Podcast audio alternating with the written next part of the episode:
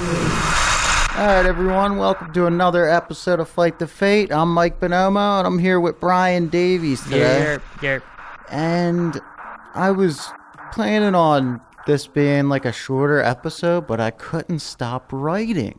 I was so into this story, maybe just because I like all like World War II history and stuff. But uh, today we're doing Tsutomu Yamaguchi. It is amazing how this guy survived.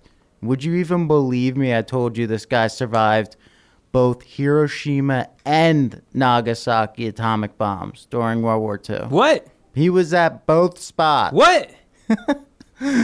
Oh, dude, imagine just looking out your window. Are you talking just like about? Are you talking about Iron Yamaguchi, Iron Man Yamaguchi?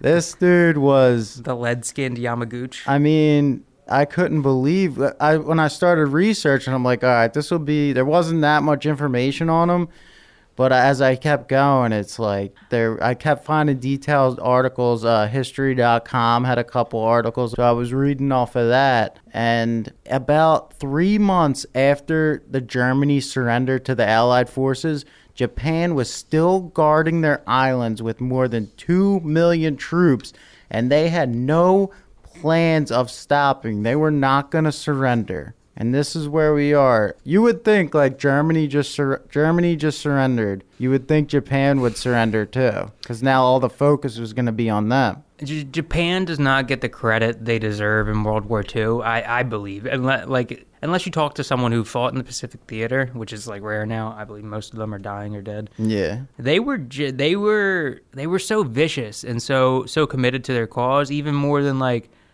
yeah, the Germans committed the Holocaust, but like there was so many times the Germans would retreat and just be a sensible sensible army. The, the Japanese didn't fucking retreat. They fought to the death. Like when they ran out of bullets, they would use the fucking bayonet and the katana. They were so loyal. It's like ins- they were ready for anything. It, it they're they're basically like the the Asian Spartans. Yeah. Like they fought to the death, no retreat, no surrender, on your shield or on top of it, with Yeah. your shield or on, on it. So they were ready. I mean, they couldn't really go anywhere. Like they were gonna wait with just on their island and just wait for the the oncoming attack. But the United States couldn't afford to keep fighting a war of attrition in the Pacific. And Harry S. Truman was just informed that the Manhattan Project was a success. The most vicious weapon to ever exist was ready to be deployed. Boom, big boy, boom, boom. Who was working on the Manhattan Project? Robert remember? Oppenheimer, uh, those two Russian, the German scientists we kidnapped. yeah, Oppenheimer, Oppenheimer, the Russian, the Russian Jews that emigrated that we would later hang for Yeah. uh, selling secrets to the Russians. There, there's a number of people. I, I forget. It's there. Were, so there was, I believe, there was the New York team, and there was the the Los Alamos team. Yeah. Um, and they collaborated to make the nuclear bomb. So I think you had probably like 50 physicists all together. Damn. And that's not counting engineers and yada yada, other people that were really important. And Truman gets the call like we have the weapon of all weapons ready to go. And he sat on the decision for a while. He sent Japan an offer to choose unconditional surrender or face complete destruction, but Japan would not submit. So imagine like you have you uh, you you understand you can't even understand really because this is a new thing. It's not like a bullet. It's not a missile. It it is a bomb, but it's not like any other bomb. You literally they didn't know how destructive it was gonna be. Yeah. They didn't know how many people were gonna die. That they were throwing wild numbers at Truman. Like you could kill the entire. Like there were thoughts at one point that the nuclear bomb was gonna ignite the atmosphere. Like as when it went off, like our whole world would just catch on fire. Oh my god. So that's that's the power he's choosing. He has the choice to wield, and like I I forget how long, but the, I think it was a period of months. He sat with the decision, like or maybe a month. Like he yeah, I had to sit on it those. was- I don't. I, I don't know the exact, but it wasn't that long. Yeah, and Okinawa had already been captured, and so they the United States could launch an invasion from Okinawa at this point. They were planning for the attack, but some say like the Japanese were already on their knees. Like they were there was no need for this bombing. Like they would have surrendered. Some people defend by saying like they should have never done this because the war would have ended anyway. Who Like, says that? If you look that up, that's one of the major things where people fight against why he dropped the bombs. They said Japan was so weak at the time that they would have just surrendered eventually. But I don't think I don't I I'd don't say think that- they were going to unless they still didn't surrender after the first one. That's really dumb logic because, like, okay, relatively, uh, th- it's a it's a weird comparison, but 9/11, like compared to the U.S. military, fucking Al Qaeda's weak, like, but they still did major damage, and they still, I don't know how long we've been in Afghanistan, Iraq, whatever the fuck, like the. If you're committed to the cause and you're willing to do destruction and you're willing to fight for that cause, like it, I don't care how weak you are, like you'll still keep. That's why I was I was trying to look up both sides, like why it was bad that he actually did this. Because, I mean, it was bad, but did he have the choice? So we're reading here that so the land invasion that it was going to take to go into Japan was going to cost ten times the amount of Normandy, and Truman just decided to go go the other way, and he didn't want to waste all the all the money and all the lives that could have been involved in having another invasion on a different front. That's what I've seen is that the they estimated the estimates I heard versus dropping the bomb of like what it would have actually taken to storm all the way to Tokyo were like so much worse than what it was Oh to my drop God. the bomb. Imagine that if that invasion actually happened. American lives, Japanese soldier lives, Japanese civilian lives, it would have been so much worse than the bombs. that would have been the most vicious war in history if we actually had to go in there. island hopping, bloody civilians fighting through civilians. They weren't they didn't evacuate anybody. No, they would have never evacuated. No. They They would they would have started conscripting kids. They would have put them. I think they would have used them as a defense. Like we just didn't we just do that? They did it. Someone? They did it in Germany. Yeah, where yeah. like eventually the Hitler Youth got conscripted to actually fight, and like uh, what's uh, uh, over the bridge, under the bridge. There's some German movie I had to watch in German class where like the Hitler Youth were defending like this one small bridge into Berlin. Yeah. So the hammer came down, and on August 6, 1945, a plane called the Enola Gay dropped a bomb called Little Boy onto the head of Hiroshima. Now, humankind had their hands on something that was beyond their control. Like having radiation just be leaked if we go look at Chernobyl and how we were using the power that once it got out of our grasp that it was just uncontrollable. That's what happened when you drop a, a bomb that's never been dropped on people before mm-hmm. for the first time. You don't know how far the damage is going to go. Now Tsutomu Yamaguchi was born March 16th 1916 and since he was a young man, he worked for Mitsubishi Heavy Industries designing oil tankers. Yamaguchi never wanted Japan to get involved in the war in the first place. His industry began to suffer when resources became scarce and a lot of the oil tankers were sunk. He couldn't take this shit anymore. While things were deteriorating around him, he thought about overdosing his family with sleeping pills if Japan actually lost the war. Yeah, they would have definitely just surrendered. He if- was taking this to an extreme. They all that's that's the Japanese people at this time. They take it to extreme. There's there's a suicide forest in Japan today. Yeah, where if you fail in business, you go kill yourself there. Man, you That's- got that watch is- that documentary. That is um, modern day Japanese society. It's on YouTube, Vice News. It's the the suicide forest, and the the park ranger is like a professional, like like psychologist, just from like working there. We didn't need to drop the bomb. Like we got dudes killing themselves over business. Oh man, I don't know. Fuck out of here. Imagine you're living in Japan and one day paper starts falling out of the sky.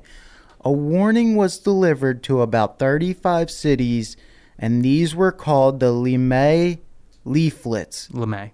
Limei leaflets, and this is what a Japan citizen would have read when they picked it up off the street. To the Japanese people, America asks that you take immediate heed of what we say on this leaflet. We are in possession of the most destructive explosive ever devised by man. A single one of our newly developed atomic bombs is actually the equivalent to explosive power to what 2,000 of our giant B 29s can carry on a single mission. This awful fact is one for you to ponder, and we solemnly assure you that it's grimly accurate. We have just begun to use this weapon against your homeland. If you still have any doubt, make inquiry as to what happened to Hiroshima when just one atomic bomb fell on that city. Before using this bomb to destroy every resource of the military by which they are prolonging the useless war, we ask you now to petition the Emperor to end the war. Our President has outlined for you 13 consequences of an honorable surrender.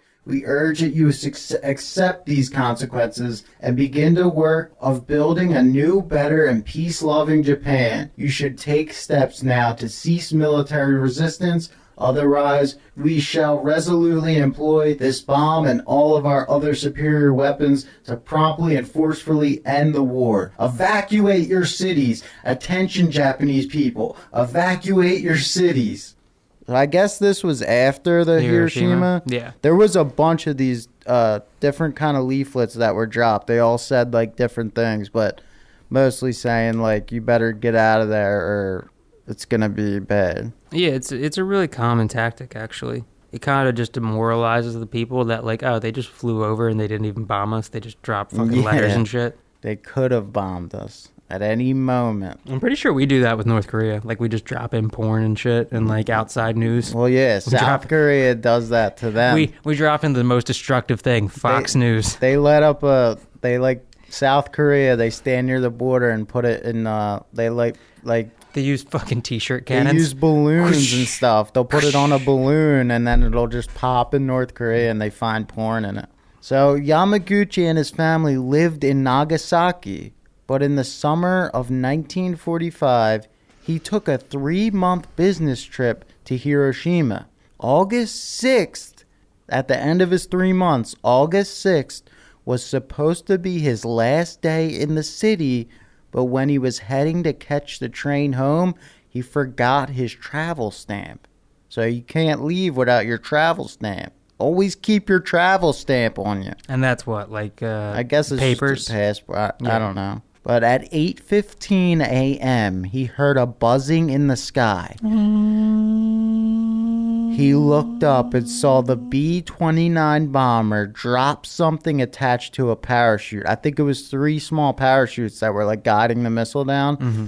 43 seconds later, the sky lit up like a magnesium flare. Yamaguchi dove into a ditch, but the boom that followed the light sucked him from the ground and spun him in the air, flipping him into a nearby potato patch.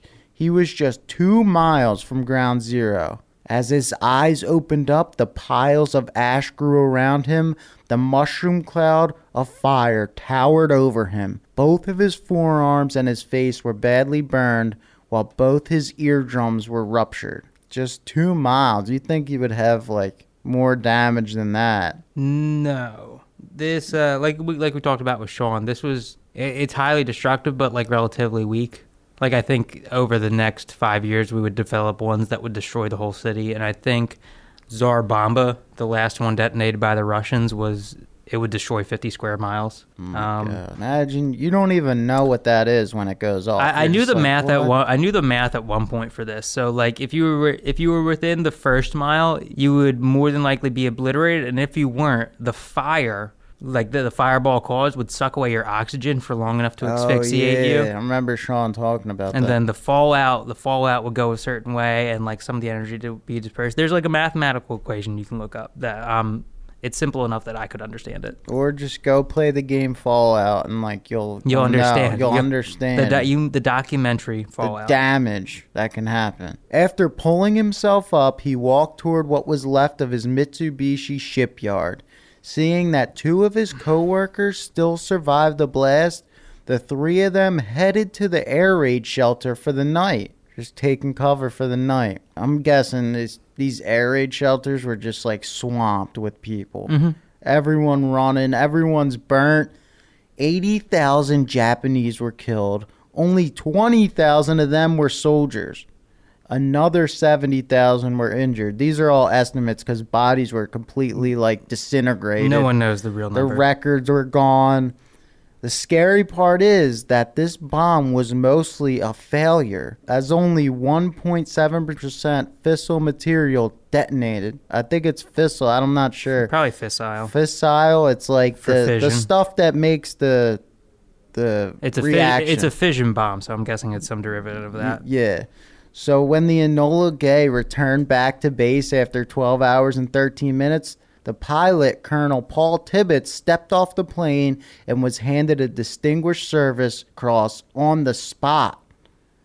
And the plane, the Enola Gay, was named after his mother. What a bitch. And uh, yeah, so he's left. I mean, Yamaguchi just doesn't know what just hit him. Like, you just see this flash, and you just get sucked into the air, and you hear the bit loud shockwave that comes after it. So I guess it's the flash first, the bright light, and then that kicks in when it then it reaches you. Light travels faster than sound, so you see the light first. Uh, then you get hit with the blast. Then after the blast, it gets sucked backwards, like it gets sucked backwards Oh, to yeah, feed the fire. in. To f- the oxygen feeds the fire. So there's a two prong. So it's like a it's like a it's like an earthquake where like it's the first thing and then the tremble back that really fucks shit up. Like after shit's already weakened, it's it's fucking destructive. Um, we we won't go into that, but like if you want to read some of the accounts of some of the other survivors from this, it's fucking horrifying what this shit did. And know? read, uh, I think it's white. Is it white lightning, black rain, or I something? There's that- a documentary. Uh, white. I think it's white lightning, black rain. It's a crazy documentary. I think it's on. It was on H. It's on on demand, but uh, it just shows all the survivors and the damage it did. On the morning of August 7th, after spending the shitty night in the air raid shelter, Yamaguchi and the two other men heard that the train station was still operational. They walked through a hellish landscape of fires, corpses, and wreckage. They even had to swim through a river of floating bodies to get there. How was this train still operational?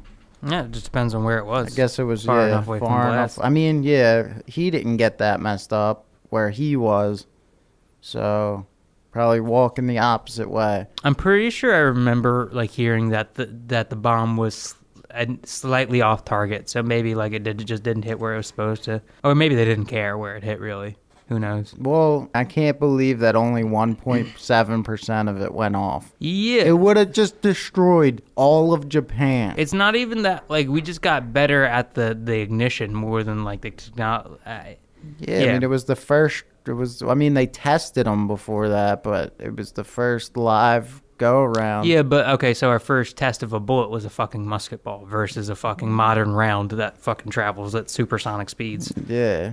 Uh, when they got to the train, it was full of burn victims. Everyone that was trying to get out of there, they were headed to Nagasaki from Hiroshima, and he was going to get his to see his family. He didn't.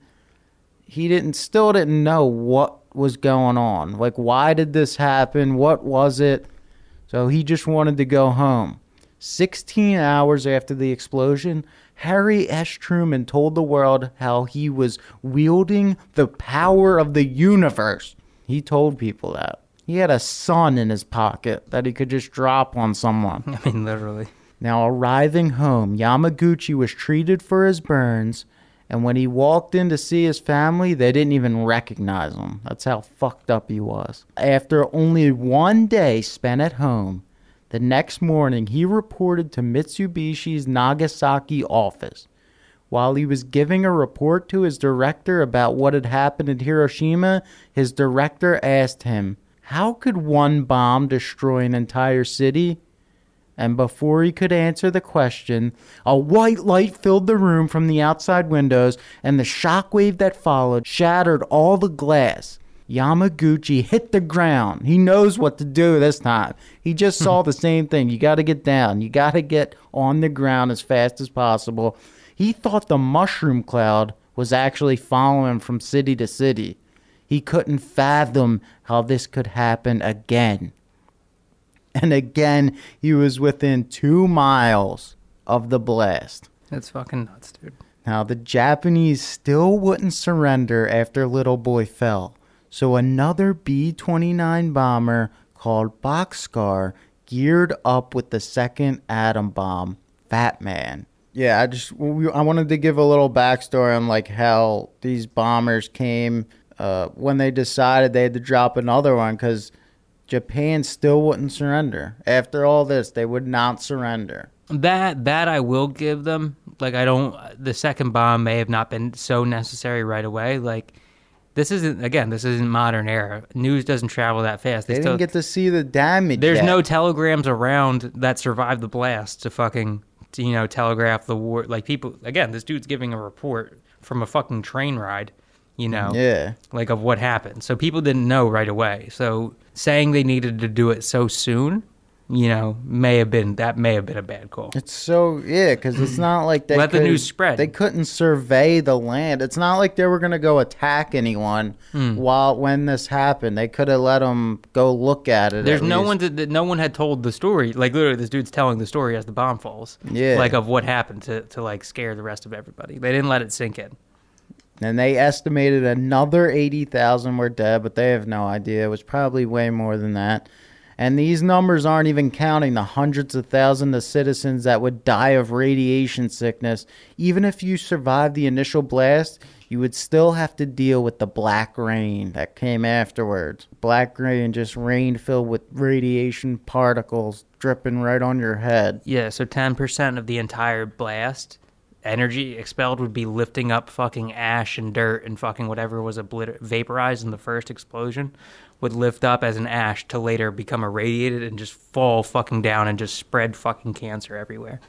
Fucking airborne cancer, dude. People probably didn't even know that that was actually a dangerous thing. They're just going out in the rain. They didn't, didn't know like how much this could linger. And some people say Truman's decisions were just barbaric. He should have never done this. Um, but he Truman's claim is the United States preserved life all around compared to if there was that war of attrition. I don't know. I can't really. I don't really have a stance on that because I don't. I, I don't. I mean, you can't say how far that the war was going to go if they actually invaded, but it, it and probably would have been worse because it would have been going on for years. Like, there's no way we would have just marched right to the center of Japan, like that fast. Now, Yamaguchi fled the Mitsubishi building after surviving two atomic blasts within three days. He went home to look for his wife and child. When he got there, he saw that his house had been completely destroyed. But listen to this. Luckily, from him being burned in the first blast and showing up home, his wife went out with the child to get burn ointment for him. And when she saw the bright light of Fat Man, she found a tunnel to hide in, and they were alive. So him being in the first blast actually saved his wife and kid, maybe, mm-hmm. because they weren't home. Now the double dose of radiation began to take its toll on its body.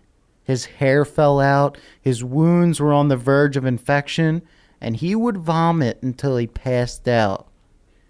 When he heard over the radio that Emperor Hirohito had surrendered, he didn't have the strength to care either way. All that he could think is how close he was to death at that moment. Now, like many other survivors, Yamaguchi would recover and lead a pretty normal life. Uh, he had a bunch of ailments, but he still lived to be old. That's like I don't get it. I don't. I don't understand how he survived both. I would bombs. imagine some people just have a predisposition predisposition to being cancer resistant. If I had to guess, Yeah, well, how I wonder how much this is the strength of where he was when the bomb, like the radiation dose, was to Chernobyl. When those guys were close to Chernobyl, close to the core, they like died immediately. I guess that was way more powerful. yeah. So even our, our technology advanced so far in that time that a, a non-weaponized reactor was more powerful than these bombs. Yeah. Now Japan finally surrenders, but it doesn't. It actually wasn't. Some people say it actually wasn't the bombs that caused them to surrender. It was the Soviet Union declaring war on Japan while this was going on Mhm. because they had like an agreement, like a non, uh, what do you call it? non-aggression. Yeah, non-aggression agreement. And when the Soviets said, "No, we're now we're at war with you," they had to surrender. I mean, there was no way. When did that, when did that happen? I guess. I guess. Oh yeah, Russia was initially It on the German side, It hap- right? no, No, before Hitler turned on the Russians, they were all oh, on Oh, one yeah, team. yeah. So I guess they would be in allies with Japan, which is crazy Yeah. because they have a long time rivalry, the Russians and the Ger- and the Japanese. but I don't get how they they stayed in a non-aggression while they were fighting Germany. So I guess I mean, they. you gotta- let- I guess the the Soviets would. They thought it was good to weaken the United States. Well, too. you let. I mean, if you they, they again they hate. They have a long Japan and Russia have a long time rivalry. Um, if you can let someone do the fighting for you for fucking the, the entire Pacific War, why the fuck not? Yeah, let the after they beat Germany, let the Japan let Japan. I mean, that's what they did in Berlin. honestly, like, yeah, they came back, and after the Russian winter took care of Hitler's forces, they just fucking rolled in to Berlin and Poland like they fucking had fucking much to do with anything, and like they weren't getting their ass beat. Yeah. So after the surrender, the Allied forces occupied Japan, and this is where Yamaguchi uh, worked as a translator. He eventually went back to designing oil tankers. And in 1957, the Japanese government officially recognized the atomic bomb survivors and Yamaguchi was only recognized for being at Nagasaki. It wasn't in the books that he was at Hiroshima, too. In reality, there were a total of 165 survivors that were present for both blasts. People that took that train back over Yeah, all his buddies got Well, hit again. He would go on to call for nuclear disarmament. He would write. He wrote a book. He wrote like a poetry book. He was, um, what do you call it? memoir, Yeah, uh, I don't know if it, I don't- biography. I don't know. It was something like that. And he just he would travel around like giving talks about how people should be disarmed. And Yamaguchi could not understand how humans could continue to make this this weapon.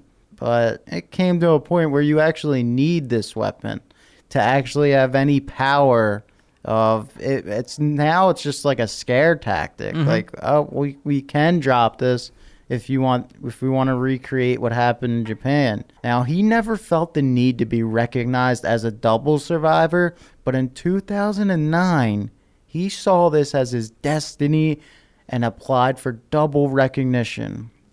He thought that was what he was meant to do. He was meant to survive, and he wanted the story to be right. He wanted it to be in the books that he was at both blast sites. And until the end of his days, he suffered from cataracts and acute leukemia, but he was healthy enough to live a decent life. That's, Like that's crazy, dude. He should ha- have so much more cancer. I know. But his wife also suffered from the black rain radiation, but she died in 2010 of kidney and liver cancer, but she was 93. So they lived to be really old.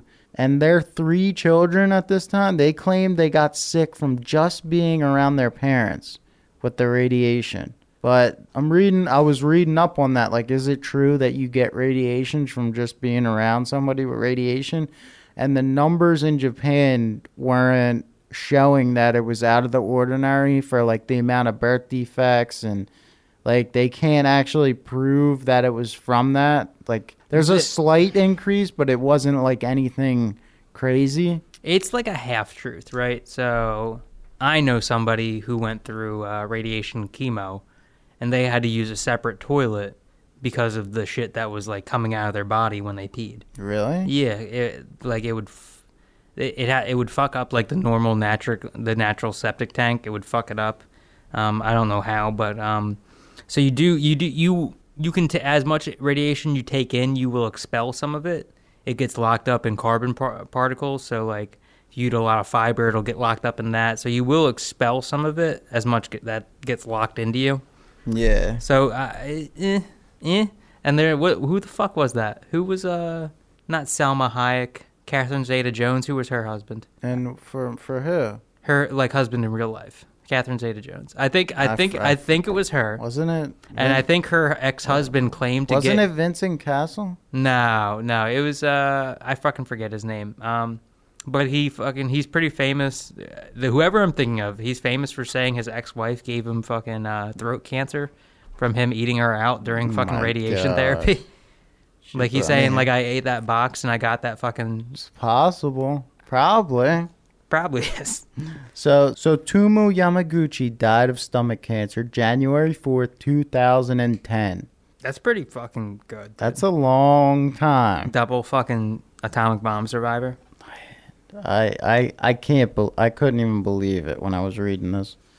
But that's all I got on Tsutomu Yamaguchi, legend, legendary survivor. He was he was fucking 60 years short of 100. Yep, Amazing. Fucking nuts, dude. So that's it, everyone. Thanks for listening. I'm Mike Bonomo. That's Brian Davies. Yerp, yerp. And this is Fight the Fate.